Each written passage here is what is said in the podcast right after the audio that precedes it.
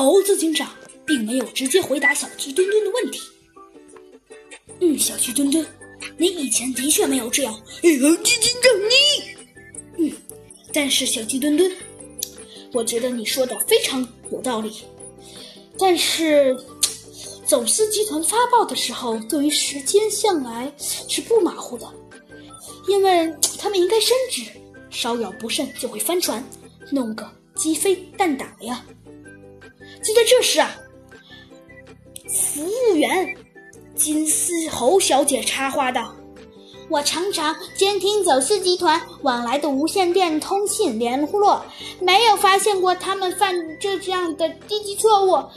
这本是警官们破案的事，我不应该插话的。本小姐，呃，本小姐有个不诚实的看法，不知道该讲不该讲。”还没等猴子警长说呢，小鸡墩墩呐，呃，像往常一样又抢先说道。呃，当然，当然该讲了，嘿嘿。呃，这位，这位美丽的小姐，让你说下去。呃，嘿嘿，这位，这位，这位小飞机过奖了。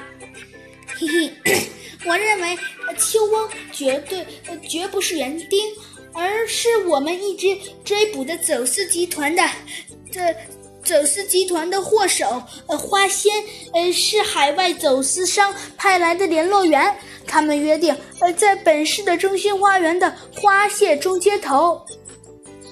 这次啊，猴子警长抢先搭话道：“小姐，我十分欣赏您的分析能力。”猴子警长马上命令：“小鸡墩墩，你带上几个警察，假扮成游人，潜伏在中心花园的花谢中，等敌人来上钩，然后在花谢中捉仙。”是的，猴子警长。